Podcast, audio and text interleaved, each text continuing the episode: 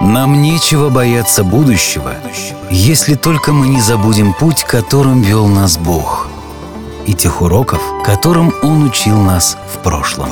Смело смотри в будущее, вспоминая уроки прошлого вместе с нами. Добро пожаловать на наш подкаст об истории адвентистов. Третий эпизод «Уильям Миллер. Пророк». В прошлой передаче мы познакомились с Уильямом Миллером, а также проследили его путь от деизма и участия в войне до момента, когда он вновь признал себя христианином. Его путь к христианству был долгим и скорее напоминал постепенное восхождение в гору, нежели внезапное прозрение. Но в конечном итоге он пришел к христианской вере. И сегодня мы узнаем, как потряс христианский мир этот вновь обращенный верующий. Мы завершили наш разговор на том, что в течение ряда лет, которые Миллер провел за изучением Библии, он старался согласовывать между собой и понять стих за стихом библейское повествование. Но изучая таким образом Библию, он пришел к выводу, что второе пришествие Христа состоится либо до, либо в 1843 году. Для самого Миллера это означало, что мир, в котором мы живем, прекратит свое существование. Абсолютно все жители планеты Земля узрят Иисуса. Спасенные будут вознесены на небо, в то время как грешники окажутся в аду. Как говорится, всем спасибо, а нам пора. Разумеется, Миллер был не первым и не последним из тех, кто предсказывал дату второго пришествия. Так, в недавнем прошлом проповедник Гарольд Кемпинг считал, что конец света наступит 21 октября 2011 года. Эта новость на какое-то время стала сенсацией, но вскоре исчерпала себя, так как никто, за исключением ближайших последователей Кемпинга, не воспринял ее всерьез. Именно так мы относимся к подобного рода предсказаниям сегодня. Однако реакция на предсказание Миллера была совершенно иной. Я не буду сейчас утомлять вас богословскими соображениями, которые легли в основу выводов Уильяма Миллера, но, по крайней мере, вам следует знать стих, который подтолкнул его к этому. Речь идет о тексте из Ветхого Завета, записанного в книге Даниила, 8 глава, стих 14. Там говорится «И сказал мне, на 2300 вечеров и утр, и тогда святилище очистится. Возможно, этот отрывок Писания ни вам, ни мне не покажется столь важным, но Миллер обратил внимание на то, что в библейском пророчестве под словом «день» подразумевается год. Таким образом, 2300 дней равняются 2300 годам. Все, что ему оставалось сделать, чтобы рассчитать время завершения пророчества, это определить дату его начала. По его подсчетам, дата завершения выпадала на 1843 год. А очищение святилища он решил, что оно указывает на второе пришествие Христа. Для Уильяма и прочих это было элементарно. Во времена джексоновской демократии, когда преобладала логика и здравый смысл, общество особенно ценило простые разъяснения библейских истин. Даже самый простой человек мог произвести подобные незамысловатые вычисления и понять этот текст. Вам не нужно было иметь докторскую степень или собственный телеканал, чтобы разбираться в подобных темах. Поначалу Миллер никому не сообщал о своем открытии. Поскольку он все еще считал себя новичком в библейских исследованиях, то допускал мысль, что мог упустить нечто важное. Поэтому Уильям провел пять лет, изучая именно этот вопрос, пытаясь проработать все возможные опровержения и убедиться в основательности своей теории.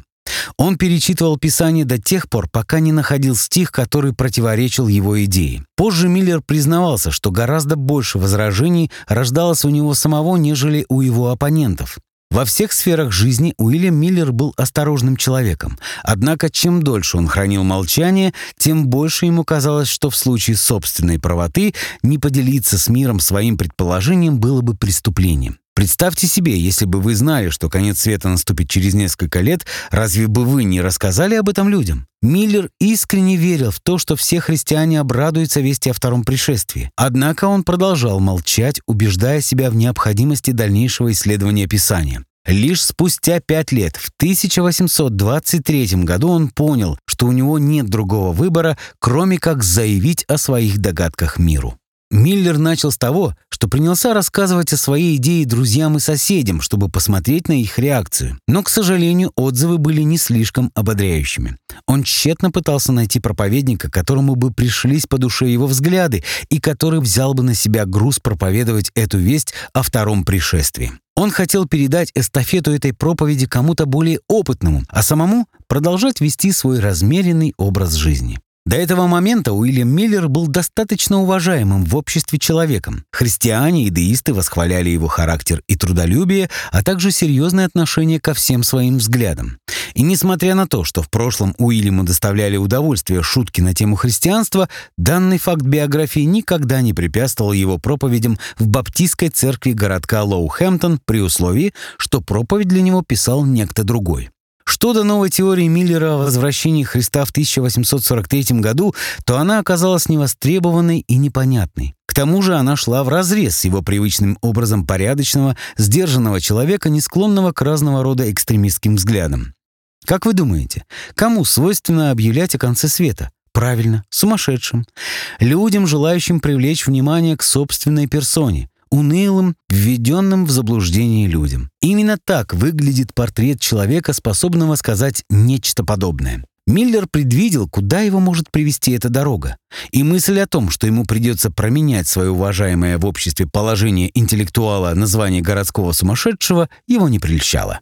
По мере того, как Миллер начал делиться своими мыслями с ближайшими соседями, один доктор, живший неподалеку, высказал мнение, что Уильям является прекрасным человеком и добрым соседом, но он маниакально одержим идеей о втором пришествии Христа.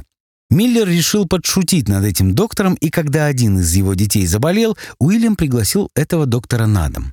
После того, как врач осмотрел ребенка, ему показалось необычным, что хозяин дома подозрительно молчит.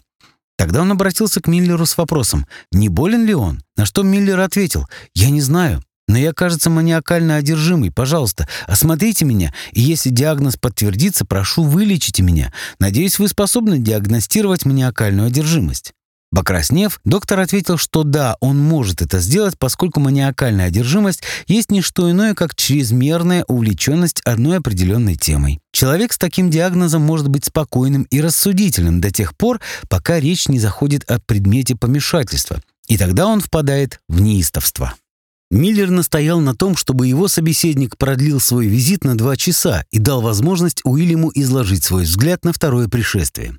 Он даже предложил оплатить затраченное доктором время, как время, потраченное на обследование его психического здоровья. Хоть и неохотно, но доктор согласился. Шаг за шагом, стих за стихом, Миллер разъяснял оппоненту книгу пророка Даниила, пока тот сам не произвел математические расчеты и пришел к 1843 году. Доктор покинул Миллера в ярости, однако, вернувшись на следующий день, признался, что его терзают душевные муки, поскольку он не готов к скорому возвращению Иисуса. На протяжении недели доктор ежедневно навещал Миллера, чтобы пообщаться с ним на тему грядущего конца света. Это продолжалось до тех пор, пока у него не появилась уверенность в готовности ко встрече со Христом, и он продолжил свой жизненный путь, радуясь. Таким образом, он и сам превратился в маниакально одержимого безумца.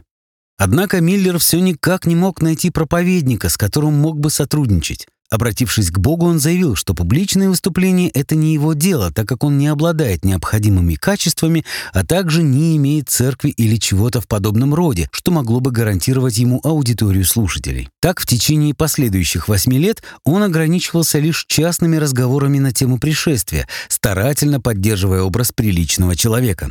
Но с каждым днем ему было все труднее совмещать желание провозгласить весть о грядущем Иисусе со стремлением оставаться в зоне своего комфорта. В конце концов, Миллер сдался. Он написал 16 статей для публикаций в баптистской газете The Vermont Telegraph, подписав их своими инициалами УМ. Однако он не знал, что редактор предпочитал указывать в публикациях полное имя и фамилию автора. Представляете, каким было удивление Миллера, когда в мае 1832 года он увидел свое полное имя, опубликованное рядом с первой статьей. Забегая вперед, можно с уверенностью сказать, что эти статьи помогли Уильяму достичь гораздо большей аудитории, нежели это можно было сделать проповедуя. Итак, Бог ведет со счетом 1-0. И надо сказать, что Бог только начинал. Летом 1831 года, еще до того, как статьи обрели популярность, Миллер, утомленный бременем того, что он должен распространить весть о грядущем конце, заключил с Богом сделку. Он пообещал, что если его пригласят проповедовать на тему второго пришествия, то он примет это приглашение, но сам он не будет проявлять инициативы. Произнеся в молитве это обещание, Уильям наконец почувствовал облегчение. Ведь почти все, с кем он лично общался на эту тему, считали его сумасшедшим. Если люди не желали слушать его частным образом, то какой безумец пригласит его выступить со своими бредовыми убеждениями на публике? Но оказалось, что один такой безумец был уже на пути к его дому. Спустя всего лишь полчаса после того, как Уильям заключил с Богом сделку, в дверь постучали. На пороге стоял парнишка, который передал Миллеру приглашение от своего пастора, чтобы он мог выступить с проповедью о втором пришествии в их церкви, которая находилась в 26 километрах от его дома. Уильям был в ярости. Он почувствовал, что попал в западню. Оставив парня ждать у порога, он выбежал в небольшую посадку за своим домом и на протяжении часа громко вслух отчаянно спорил с Богом, прежде чем, наконец, смирился с тем, что ему придется проповедовать. Можно только догадываться, что об этой сцене подумал тот парень. Однако мы знаем точно, что когда в следующее воскресенье Миллер закончил свою проповедь, она имела такой успех, что его попросили вернуться и на следующей неделе. Когда он проповедовал спустя неделю, то несколько человек были убеждены его вестью, а по возвращении домой он получил приглашение выступить уже в другой церкви. С того времени Миллер более не знал воскресного покоя. Итак, Бог по-прежнему ведет со счетом 2-0. С того момента события следовали одно за другим. Молодой и неопытный проповедник по имени Хендрикс, до которого дошли слухи о еретике из Хэмптона, решил лично с ним познакомиться.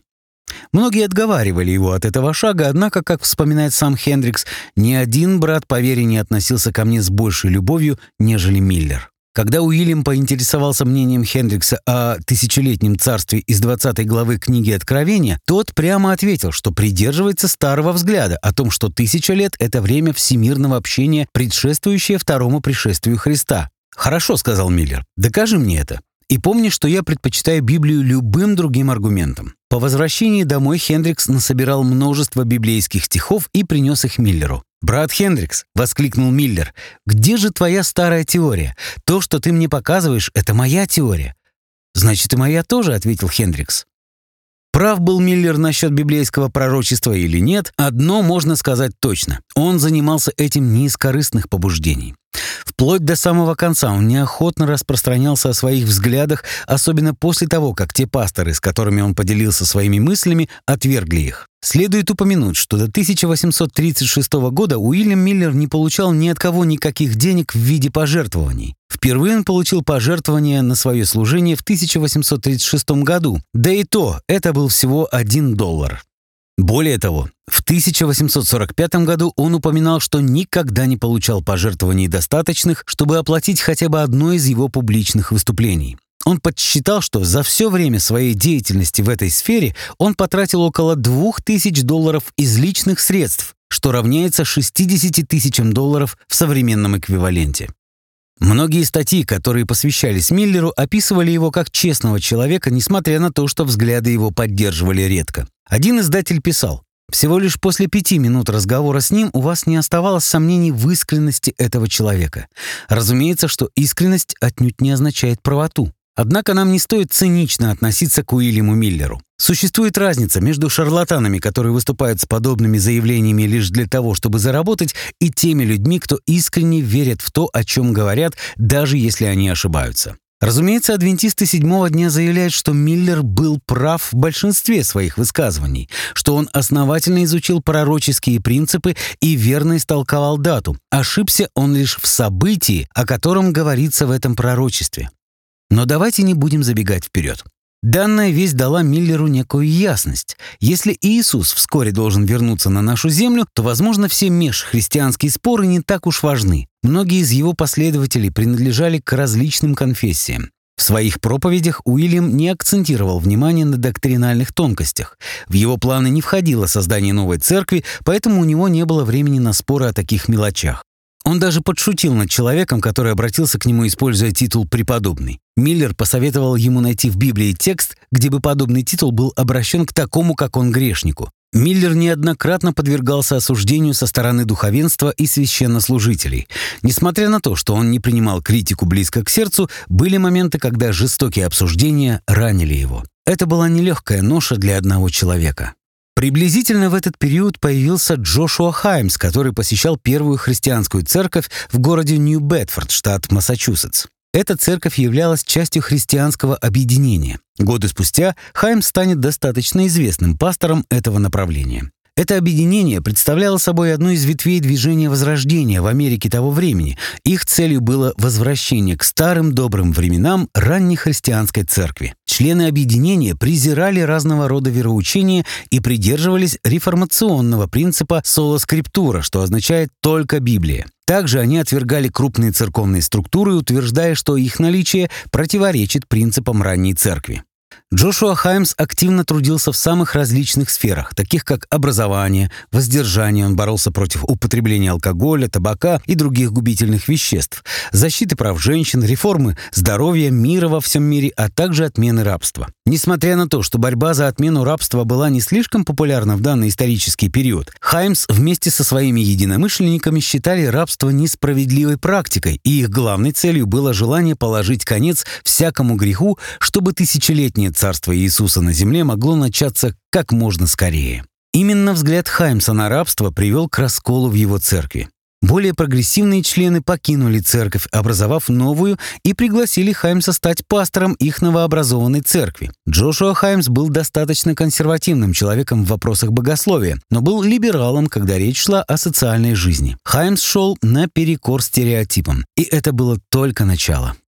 Джошуа Хаймс познакомился с Уильямом Миллером в 1839 году, когда тот выступал примерно перед 20 служителями христианского объединения в Эксетере, штат Массачусетс. Хаймс пригласил Миллера проповедовать в своей церкви в Бостоне, и в декабре этого же года Уильям провел в церкви Хаймса серию собраний. Позже Джошуа Хаймс поинтересовался, верит ли Миллер на самом деле в то, о чем проповедует. «Конечно», — ответил Миллер, — «если бы я не верил, то не проповедовал бы». У них завязалась беседа, во время которой Хаймс удивился. Если миру придет конец всего через четыре года, то почему же этот мир ограничивается лишь севером Новой Англии? Он предположил, что Миллеру следует распространять эту весть как можно дальше. Миллер и сам уже давно задавал себе этот вопрос, но ответа у него не было. Он пожаловался, что многие приглашают его в свои церкви, принимают его весть, благодарят за проповеди, но лишь немногие готовы идти на нечто большее, чтобы помочь распространению вести.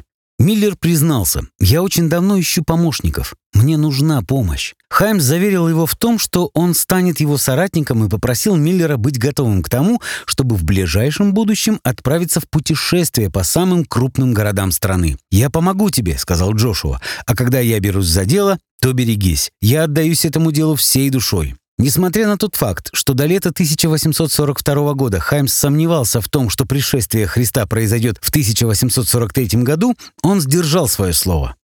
Вскоре имя Миллера доносилось из множества статей в различных периодических изданиях. Хаймс даже основал газету под названием «Знамение времени», целью которой было распространение взглядов Миллера.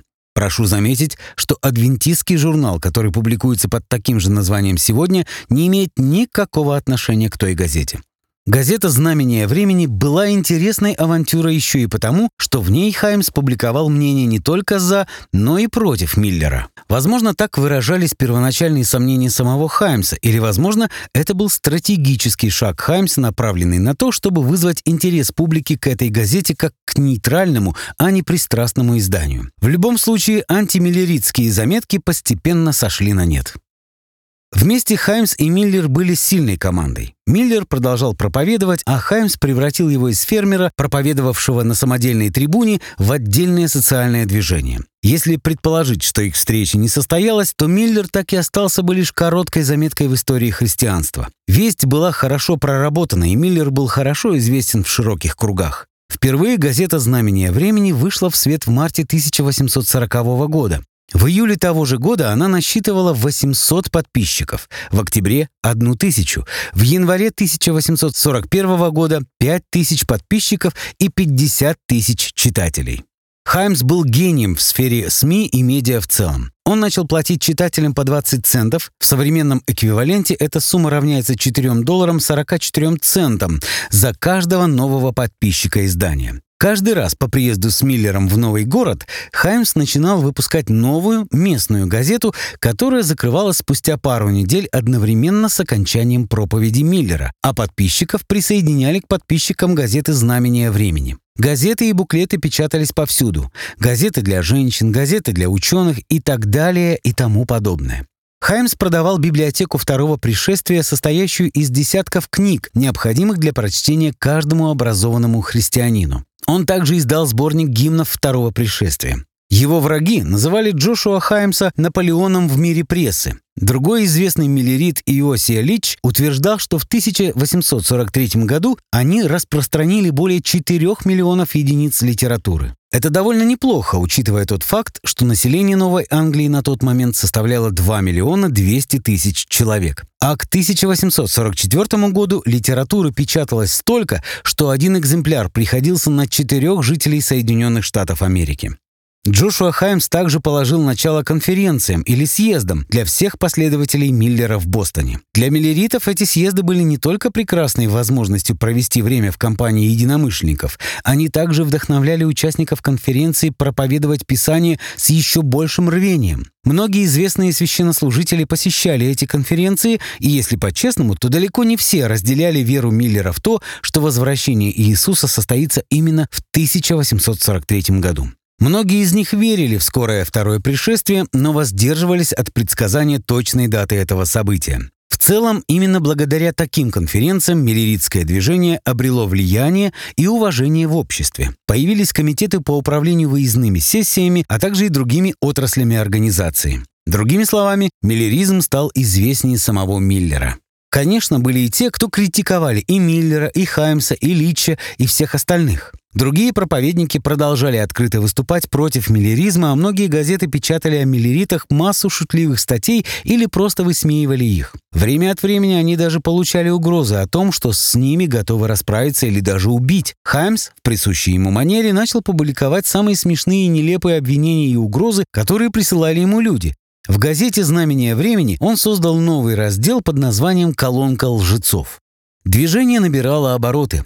Иосия Лич оставил пасторское служение в методистской церкви, и несмотря на то, что учение Миллера не сильно отличалось от официальных церковных вероучений, но большая разница состояла в том, что главный акцент ставился на скором втором пришествии. Комитет Миллеритского движения, в свою очередь, пригласил Лича для служения, и он стал у них первым проповедником, официально принятым на работу. А поскольку в то время пасторы различных церквей часто приглашали друг друга выступать в своих церквях, то Лич часто проповедовал как в методистских, так и в баптистских церквях. Миллеризм прогрессировал. Все больше и больше проповедников присоединялось к распространению этой вести. Среди них было много женщин и афроамериканских мужчин, и благодаря всем им об этом узнавало все большее и большее количество людей. По мере того, как назначенная дата приближалась и времени оставалось все меньше, миллериты все с более возрастающим энтузиазмом распространяли весть о грядущем Иисусе. За 1840 годом пришел 1841, затем 42 и, наконец, наступил 1843 год. Прошло ровно 25 лет с того момента, как Миллер впервые пришел к выводу о приближении Дня пришествия Иисуса. Последние 10 лет он активно проповедовал весть о втором пришествии Христа, Время пришло. 1 января 1843 года Миллер обратился к своим последователям с вестью о том, что наступил последний год в истории человечества. Он ободрял их продолжать трудиться и распространять весть о конце мира, в то время как сам внимательно следил за различного рода фанатиками и заговорщиками, которые, присоединяясь к его движению, при этом не разделяли его взглядов. Также во время своего новогоднего обращения Уильям впервые обозначил точное время пришествия Господня. До этого момента он просто говорил, что Иисус придет примерно в 1843 году. Теперь же он был более конкретен и привел 15 доказательств того, почему Иисус должен будет сойти на землю в период с 21 марта 1843 года по 21 марта 1844 года. Более точной даты Миллер никогда не называл. Его конкретная дата состояла только из года, но конкретная дата была не так уж и важна. То, что воодушевляло людей, это была вера в то, что тысячелетнее царство будет предшествовать второму пришествию Христа. Миллер провозглашал, что пришествие Христа наступит до тысячелетнего царства, и поэтому людям следует поспешить и наладить отношения с Господом. Ощущение срочности, призывы к действию — это было то, что находило отклик в сердцах людей.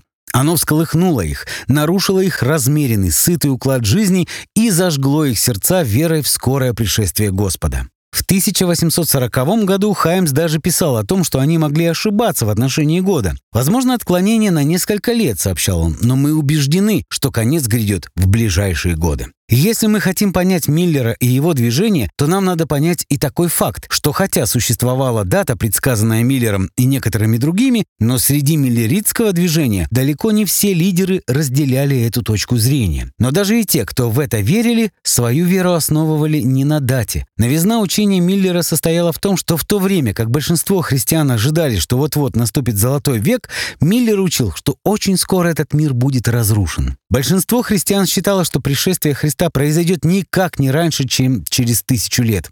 Могло ли так быть, что Иисус действительно грядет так скоро, как говорил Миллер? Некоторым людям весть Миллера помогала реально осознать близость этого события. Это была не просто какая-то неуловимая идея, это была конкретная дата в их календарях, которую они могли видеть каждый день. В 1843 году Миллер находился на пике своей популярности. Когда в Вашингтоне было объявлено, что Миллер выступит с речью, пришло более пяти тысяч человек и была даже отведена специальная зона для членов Конгресса. Жаль только, что это был всего лишь чей-то розыгрыш, а Миллер даже не присутствовал в городе в тот день. Более того, на протяжении полугода Миллер был болен и не мог лично нигде проповедовать. Однако весть распространялась. Возможно, для Миллера было даже неплохо то, что он заболел на такой долгий период, потому что любая организация должна созреть до того уровня, когда ее основателю становится ясно, что она может существовать уже и без него. Что же касается юга страны, то там движение Миллера продвигалось с трудом. Рабовладельцы считали миллеритов противниками рабства и отказывались уделять им внимание. Однако, невзирая на враждебную настроенность южан, некто Джозеф Бейтс все же отправился проповедовать в Южные Штаты. Руководитель одной методистской церкви угрожал выставить Бейтса с позором за пределы штата. В ответ Джозеф Бейтс только отшучивался. В любом случае, в те места, куда не могла ступить нога вестника, печатные издания достигали их без проблем.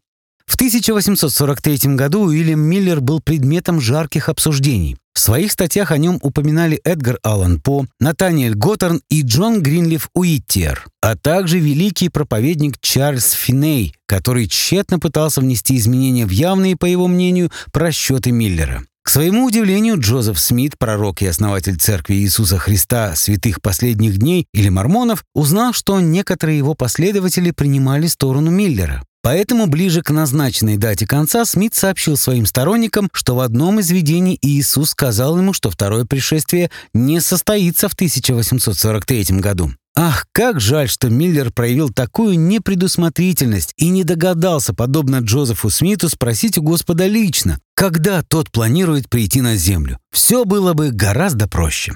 То тут, то там появлялась реклама, которая, используя мотив скорого конца света, старалась побольше продать своих товаров. Американский психиатрический журнал обвинил тысячи последователей Миллера в сумасшествии, что, по мнению издания, было большим бедствием, нежели желтая лихорадка или холера. Также ходили слухи, что Миллер и его последователи приготовили специальные одежды для вознесения, в которые они облачатся во время второго пришествия а некоторым церковным служителям в других деноминациях было отказано в рукоположении на основании их веры в скорое пришествие Христа. По мере приближения назначенной даты миллериты все ревностнее побуждали людей делать выбор в пользу Иисуса и его пришествия. Однако, чем настойчивее была их весть, тем сильнее росло сопротивление. Сам Миллер не планировал создание новой церкви, так как это было бы глупо в свете надвигающегося конца света. Однако давление устоявшихся религиозных организаций на последователей Миллера привело к тому, что люди начали обращаться друг к другу за духовной поддержкой и наставлением. Естественным образом начали образовываться христианские встречи, которые напоминали церковные. Зазвучал призыв выйти из Вавилона, которому последовали многие люди, пожертвовав своим членством в традиционной церкви в пользу миллеритского движения. Это было немаловажным решением. Надо сказать, что в ту пору уважаемое положение в обществе напрямую зависело от членства в церковной общине. Таким образом, те, кто осмелился покинуть ее, рисковали не только своим социальным статусом, но в какой-то мере и вечным спасением, следуя за этим старым фермером. Миллер до самого конца не поддерживал призыв к верующим отделяться от своих церквей. Позже он назвал сравнение протестантских церквей с Вавилоном извращением Писания. Он заявлял, что это самое худшее из всего, что имело место в миллеритском движении. Согласно вычислениям Миллера, в январе 1844 года оставалось всего пару месяцев до пришествия Христа. Уильям подсчитал, что за последние 12 лет он прочел около 4,5 тысяч лекций полумиллиону человек. Миллионы печатных материалов вышли в свет, особенно в последние три года. А теперь попробуйте поставить себя на их место. Только представьте, какое возбуждение царило вокруг, если вы были уверены, что Иисус вернется на землю в ближайшие три месяца. Как вы думаете, с кем бы вам хотелось наладить отношения? Перед кем извиниться? Кому напомнить еще раз, что вы их любите? Подумайте о том, как преобразились бы ваши приоритеты. Пошли бы вы на тот или иной фильм? Флиртовали ли бы вы с соседской девушкой? Непоколебимая вера в то, что Иисус грядет на землю всего лишь через несколько недель, оказала неизгладимое влияние на миллеритов. Несмотря на то, что они ошиблись со временем пришествия, это ожидание преобразило сердца некоторых настолько, что они отваживались сделать то, что в обычное время они бы никогда не сделали. Как бы то ни было, 14 марта 1844 года, ровно за неделю до установленного срока, Миллер возвратился домой в Лоу-Хэмптон к своей жене. Хаймс тоже был полон надежд, но решил, что в случае продления жизни он продолжит распространять Слово Божие. Итак, Наступило 21 марта 1844 года. Согласно записям Миллера, он каждую минуту ждал сошествия Спасителя с небес на землю. Оставим Миллера томиться в ожидании о вас на этом захватывающем моменте. Придет ли Иисус? Наступит ли конец света в 1844 году? Предлагаю вам подключиться и прослушать наш следующий эпизод, и тогда мы узнаем, что произошло, когда наступило 22 марта 1844 года.